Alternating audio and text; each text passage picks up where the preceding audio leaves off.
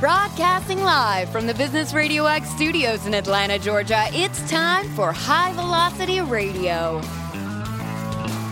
Lee Kantor here, another episode of High Velocity Radio, and this is going to be a good one. Today on the show, we have Jennifer Glass with Business Growth Strategies International. Welcome, Jennifer. Thank you so much for having me, Lee. Thank you. Well, I'm excited to learn what you're up to. Tell us a little bit about your practice. How you serving folks? I am all about serving people. I am a profit acceleration specialist in terms of what I do, and I work with my clients helping them increase their leads, increase their opportunities, increase their revenues, and ultimately have more in their business that they can hire people, give back to their communities, and make our communities and our nation stronger, which is really why I do what I do. It's all about helping people continue to grow and do more for our community. Now, how prevalent is of a problem is lack of leads? It is one of the biggest problems that small business owners have. If you talk to 100 small business owners, 99 are probably going to say they need more leads. They are uh, relying on word of mouth solutions. They're relying on uh, listening to some of those gurus out there that say buy Facebook ads, buy Google ads. Now, don't get me wrong, Facebook and Google ads and those kinds of things have their place in an individual marketing plan, as does word of mouth and referrals. But the problem is, is that if you don't really know what you're doing, it's the fastest way to lose a fortune. And a lot of business owners are missing some of the basics in marketing fundamentals and that's one of the areas that I really work with my clients on in terms of helping them figure out what they can do to really generate more value without having to spend money on marketing that really does not work for what they're trying to do right now.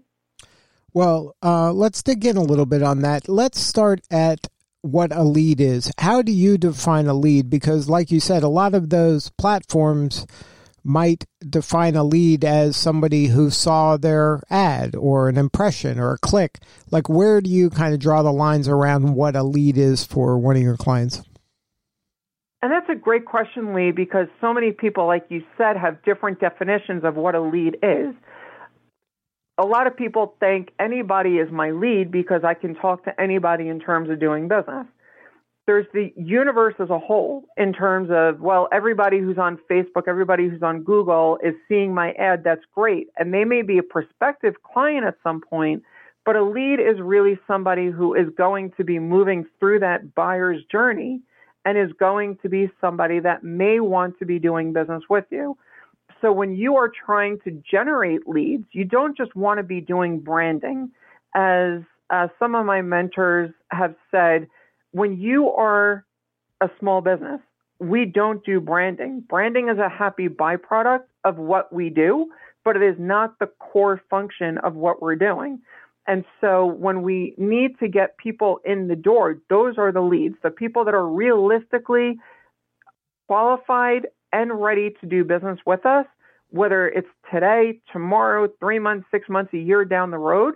That is what a lead is a prospect is somebody that we simply speak with at a networking event, maybe, or somebody that sees information about us, but it's part of the buyer's journey that gets people from completely uneducated about what we offer, uneducated about the problem, even that they may or may not have, and how that moves the process forward to them ultimately becoming a lead, and how do they become somebody that's now equipped to be doing business with us. So, how do you uh, move a person through that journey from uneducated to educated to interested to raising their hand for you know creating some action that's interacting with your clients? And that's really another great question because it's all part of, in my world anyway, we use something called a conversion equation. And the problem is that there was a UC San Diego study back a couple of years ago that said that we as a human species are bombarded with 34 gigabit of data on a daily basis. If you think about that for a second, a lot of people have smartphones that are 64 gig in terms of the storage that's on their phone. If we're being bombarded by 34 gigabit of data on a daily basis, that is more than half of the storage on your phone. think about it from this morning. You woke up, maybe the um, school bus across the street was going off, your alarm clock, kids going to school, whatever it was that woke you, that was the first piece of information that your brain absorbed. And throughout the day, we have so much bombardment coming at us. So, what we have done as a human species to evolve and keep our brains from losing it is we built a wall. And that wall is there to prevent all of these messages from hitting us. And so, what we need to do is we need to enter the conversation taking place in the uh, prospect or the lead's head in terms of there's a problem they have and they don't want, or a result they want and don't have.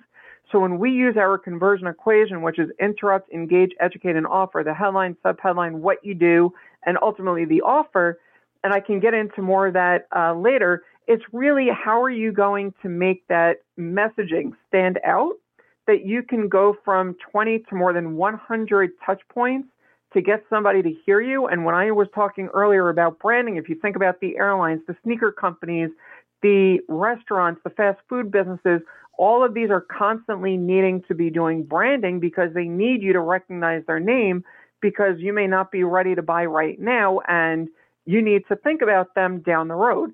However, when you have somebody that uses that conversion equation that we talk about, it brings the touch points down to 5 to 12 touch points on average, which is really where about 80% of the business takes place. And so when you can bring people from, well, I've got something going on. I'm not really sure what it is. So typically speaking, they go online to their favorite search engine. They type in what is it that they're dealing with. Maybe it's their accounting system is getting too slow, or they have a toothache, whatever it may be that's going on. If somebody is a now buyer, and there's only one to three percent of buyers are now buyers, they're going to be the ones that are to say, I want to use you and I want to be in a position to really get what it is that you are offering me so that I can move forward everybody else, we have to set up different campaigns. And there's something called the drip campaign that sends out messages on a predetermined and automated basis that is really helping us reach that 5 to 12 touch point mark to really help move people along the process. What kind of information are they looking for? What is going to help them figure out why they should buy and answer those objections to the why shouldn't I buy from you? And then as they move through the process, they will then eventually become those 1 to 3% now buyers where they will want to buy from you. But it's part of our job as business owners and marketers. And by the way, everybody is a marketer. They're not just a business owner. You're a dentist. You're not a dentist. You're a marketer of dental services. And so the more that you think about it in that regard, you see how you need to be moving people along the path and helping people get into your business, whether it's online, or physical, and how are you going to bring them there in that process?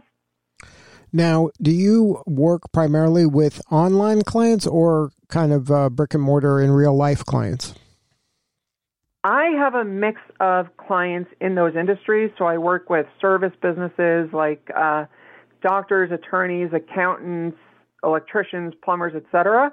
I work with retail businesses. I do a lot with e commerce and nonprofit businesses in terms of the clients that I primarily work with. And uh, when you're working with um, an online client versus a you know a brick and mortar client, is the strategy foundationally similar, uh, but the execution slightly different, or is it similar across the board? It's really similar in the sense that business is business fundamentals are still fundamentals.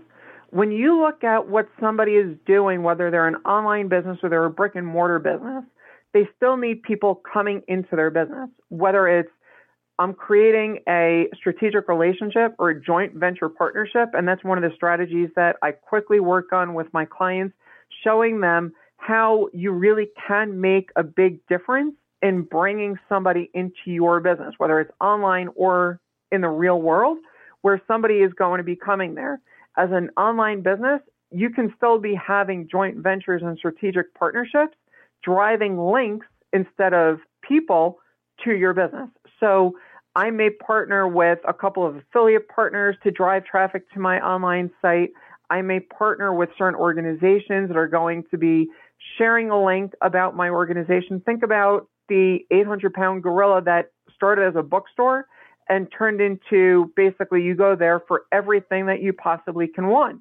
When you are looking at that business, there's a lot of affiliates that are driving traffic there in terms of what they're looking at.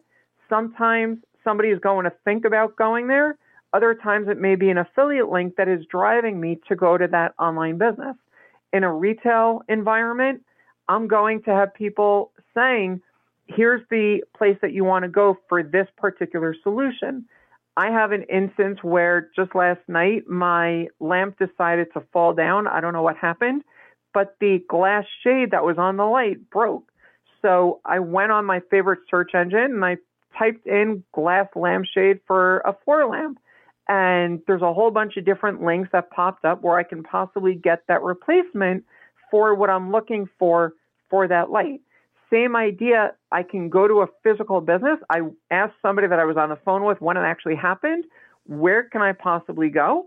And then I was also looking online to see where else might I be able to see. And so I'm in that buyer's journey in that regard, like we talked about before. What am I doing? I'm looking for a problem. It's a solution I want and don't have right now. And so that's all part of the process. Online retail really doesn't matter. The fundamentals are still fundamentals. It's just which strategies you want to start working with.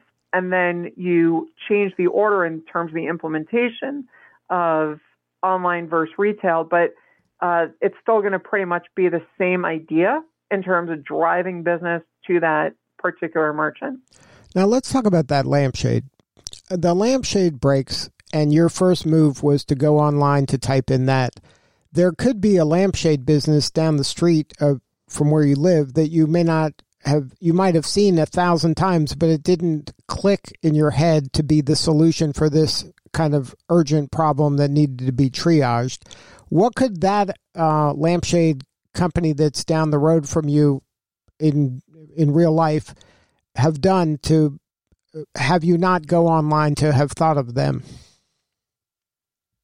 So again, everything comes that top of mind awareness that we need to be thinking about. So uh, if a company is local, being more community focused to a lot of people is going to help with name recognition and with the idea that you are part of the community.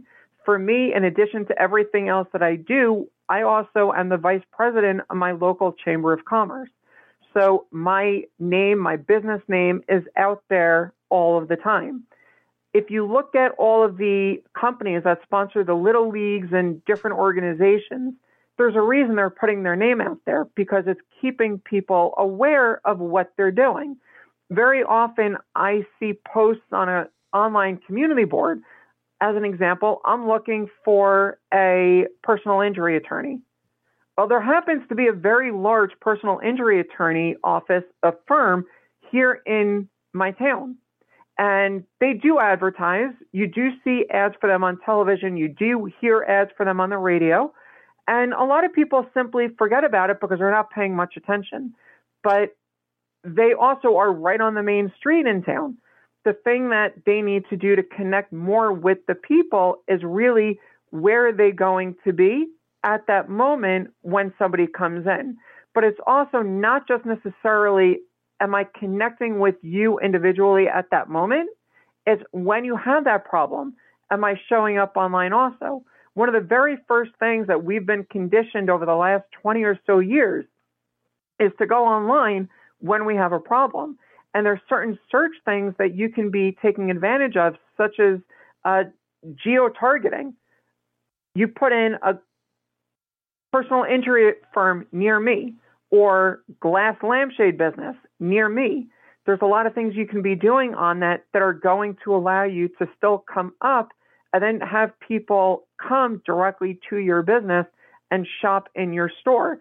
And the best way to do that is you drive people, even if they're looking online, you have some uh, inventory that may not be available online, only available in the store.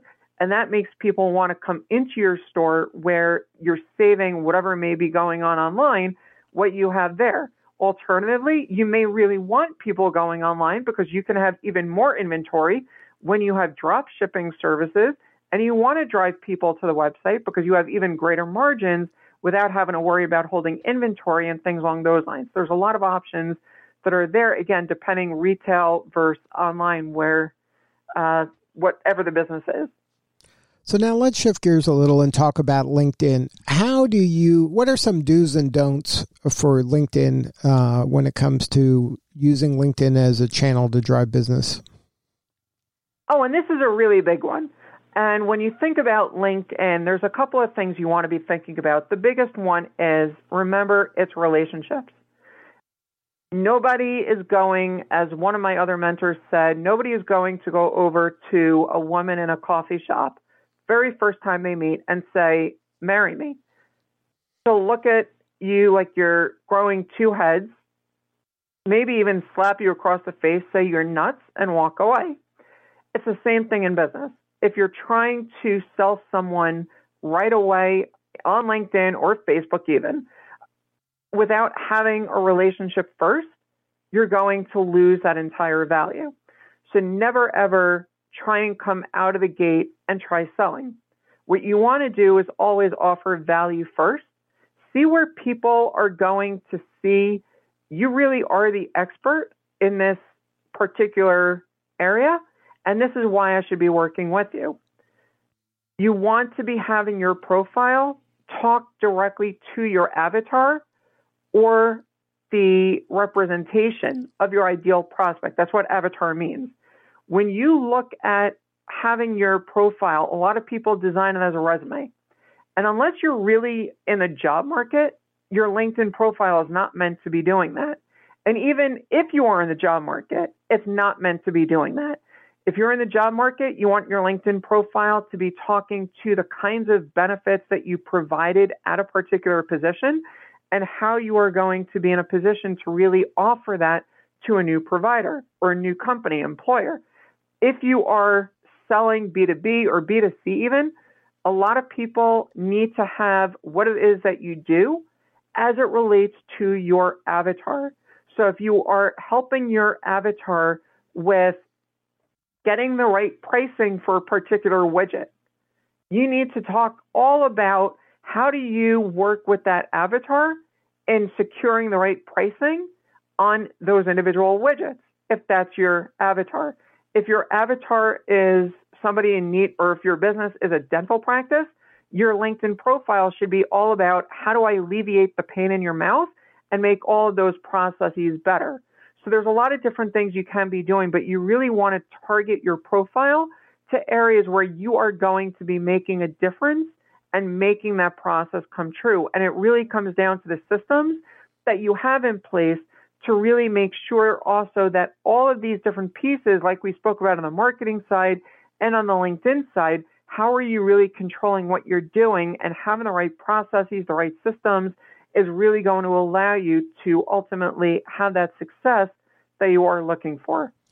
Now, you talk a lot about systems and processes. A lot of small to mid sized businesses, though, tend to be more scattershot. They'll somebody will say, "Hey, try this," and they're like, "Oh, what's that?" Okay, I'll try this, and they do that for you know thirty days, sixty days.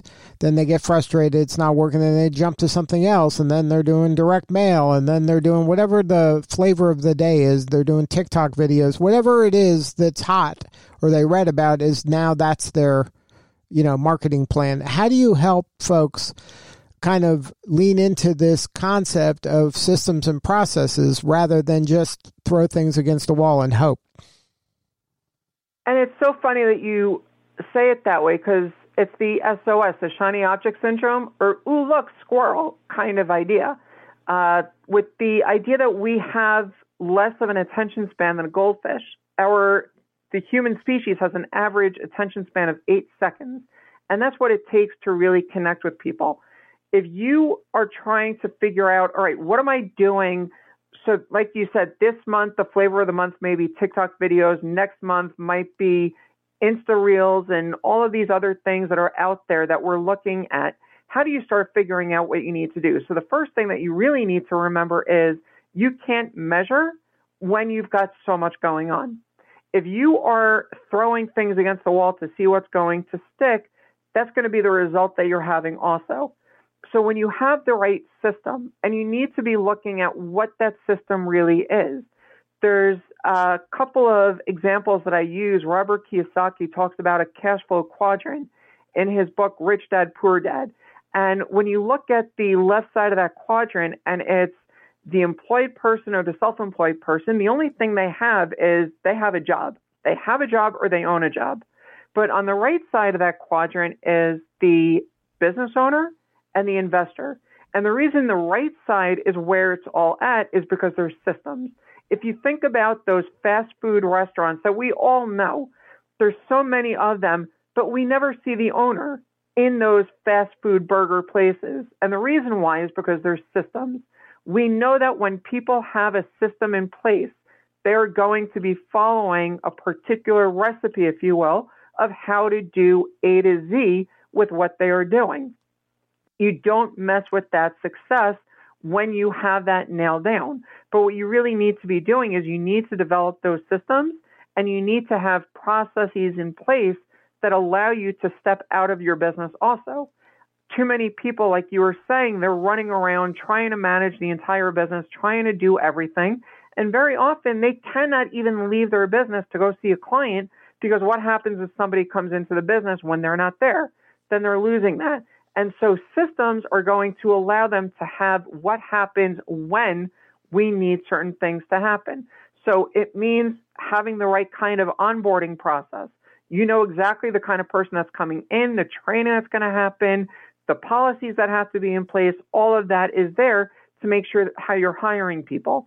Then it's how do you build that individual widget that you are selling or provide the service that you're offering. Whatever it is that's there, we need to be looking at those systems to make sure what you're doing is going to be ultimately working for you. And when I work with my clients, the system that we develop ultimately is providing the joint ventures and strategic partnerships, sending business to them, the upsells, cross sells, and downsells, always having more transactions coming to the business owner. It's having the uh, people coming in because of the drip campaigns so that your funnel is always going to be full of people coming into your business and things along those lines that people see the leads, opportunities, and revenues constantly coming in the door. So now, if somebody is listening and says, you know what, I am interested in Jennifer and her team, what is that first conversation you have with people like? What are some of the questions you're asking them, or what is some of the homework they should have done before even reaching out and having the conversation with you? So the first things that I try and understand about the business is what is their most burning problem in the business. Very often it's centered around a couple of key areas. It's centered around leads it's centered around revenue generation, which again goes back to leads. It's centered around people, especially in the world that we are living in today with the great resignation and uh, supply chain shortages causing even more uh, conflict in terms of where we are. So there's certain things that we need to cover from that perspective. And then we also look at numbers. One of the things that any business owner absolutely, absolutely needs to understand is their numbers you need to understand how much your customer acquisition is. You need to understand what the lifetime value of a customer is. If you don't know those two numbers, how do you know when you're spending money to get a lead whether or not it's going to be profitable? You need to understand what your profit margin is, your gross and your net profit. And there's a very big difference between those two numbers, and a difference also between how the markup is different than the profit margin because a lot of people say, well, it cost me $50. I want to make 20%, so they sell it for 60. But that's not the same number if you want to be making 20%. So you need to be looking at what is it that you're looking at with those numbers. And there's a lot of other factors that are going into that conversation in terms of saying, well, do I really understand what it is that I am doing and where I am in my market? And the other question is also is there a clear reason why somebody should work with you as opposed to everybody else that's offering the same thing? At the end of the day, most business owners compete on price. it's that 800 uh, pound behemoth based out of Bentonville that right now is pretty much the leader in the lowest cost, but you can't be that 800 pound gorilla and expect your margins to be where you want it to be.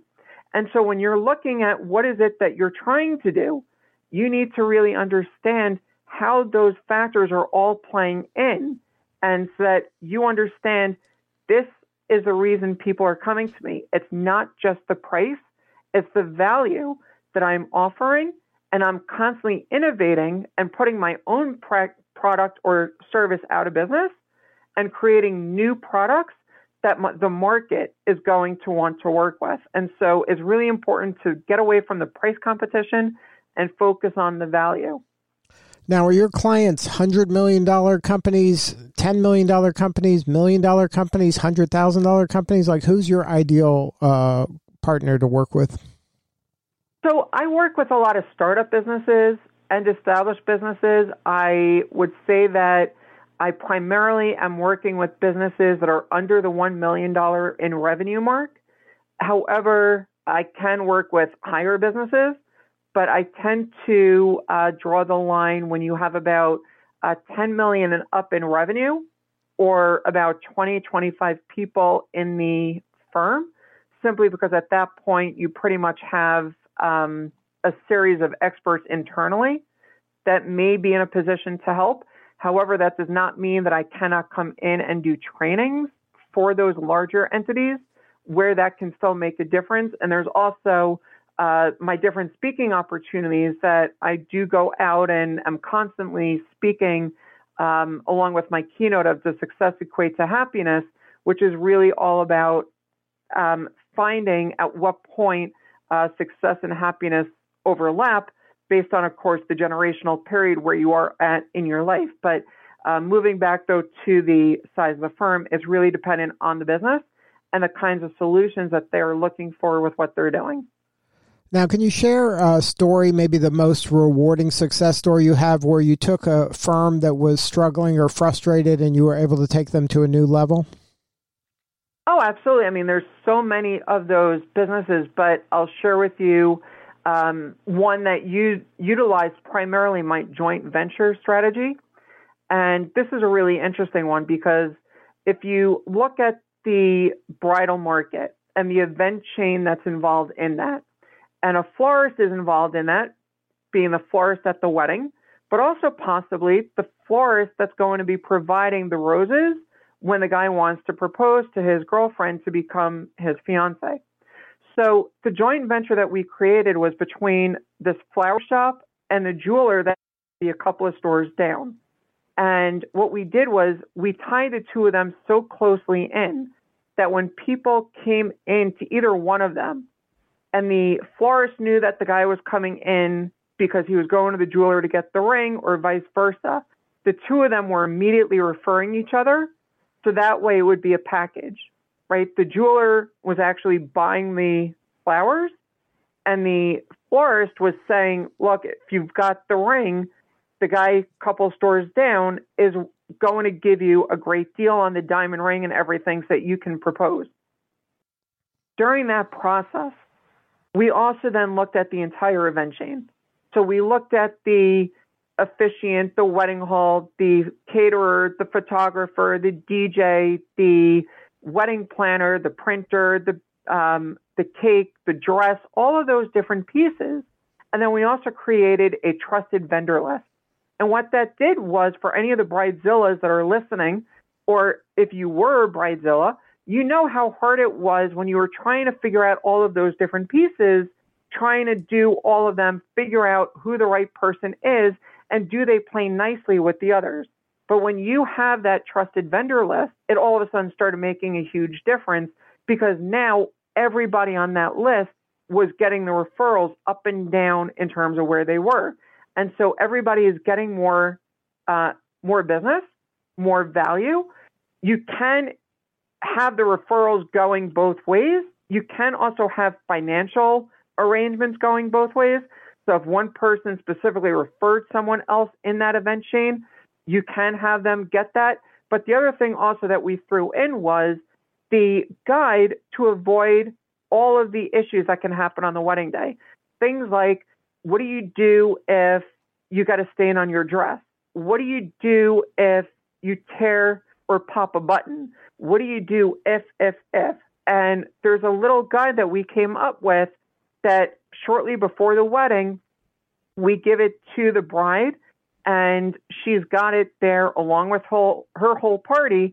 In the event anything happens, they know how to handle it. And so all of those different ideas, we were able to take that, and now everybody in that event chain was getting significantly more business and having dramatically more revenues as a result from that.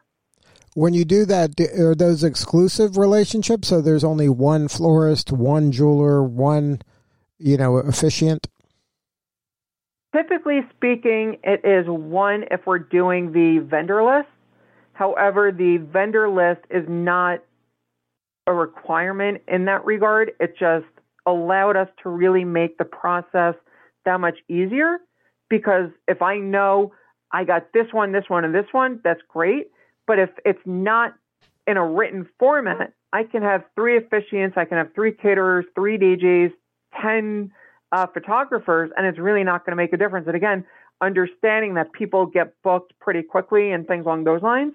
Um, but if you're having that trusted vendor list, if I've got 20 officiants as an example or 20 caterers, those caterers may not work nicely with an individual uh, facility because there may be certain issues with that facility and the caterer. As an example, if you have a dietary restricted um, caterer, as an example, a kosher caterer, but they can't go in, or a non kosher caterer going to a kosher uh, venue, you would have that problem.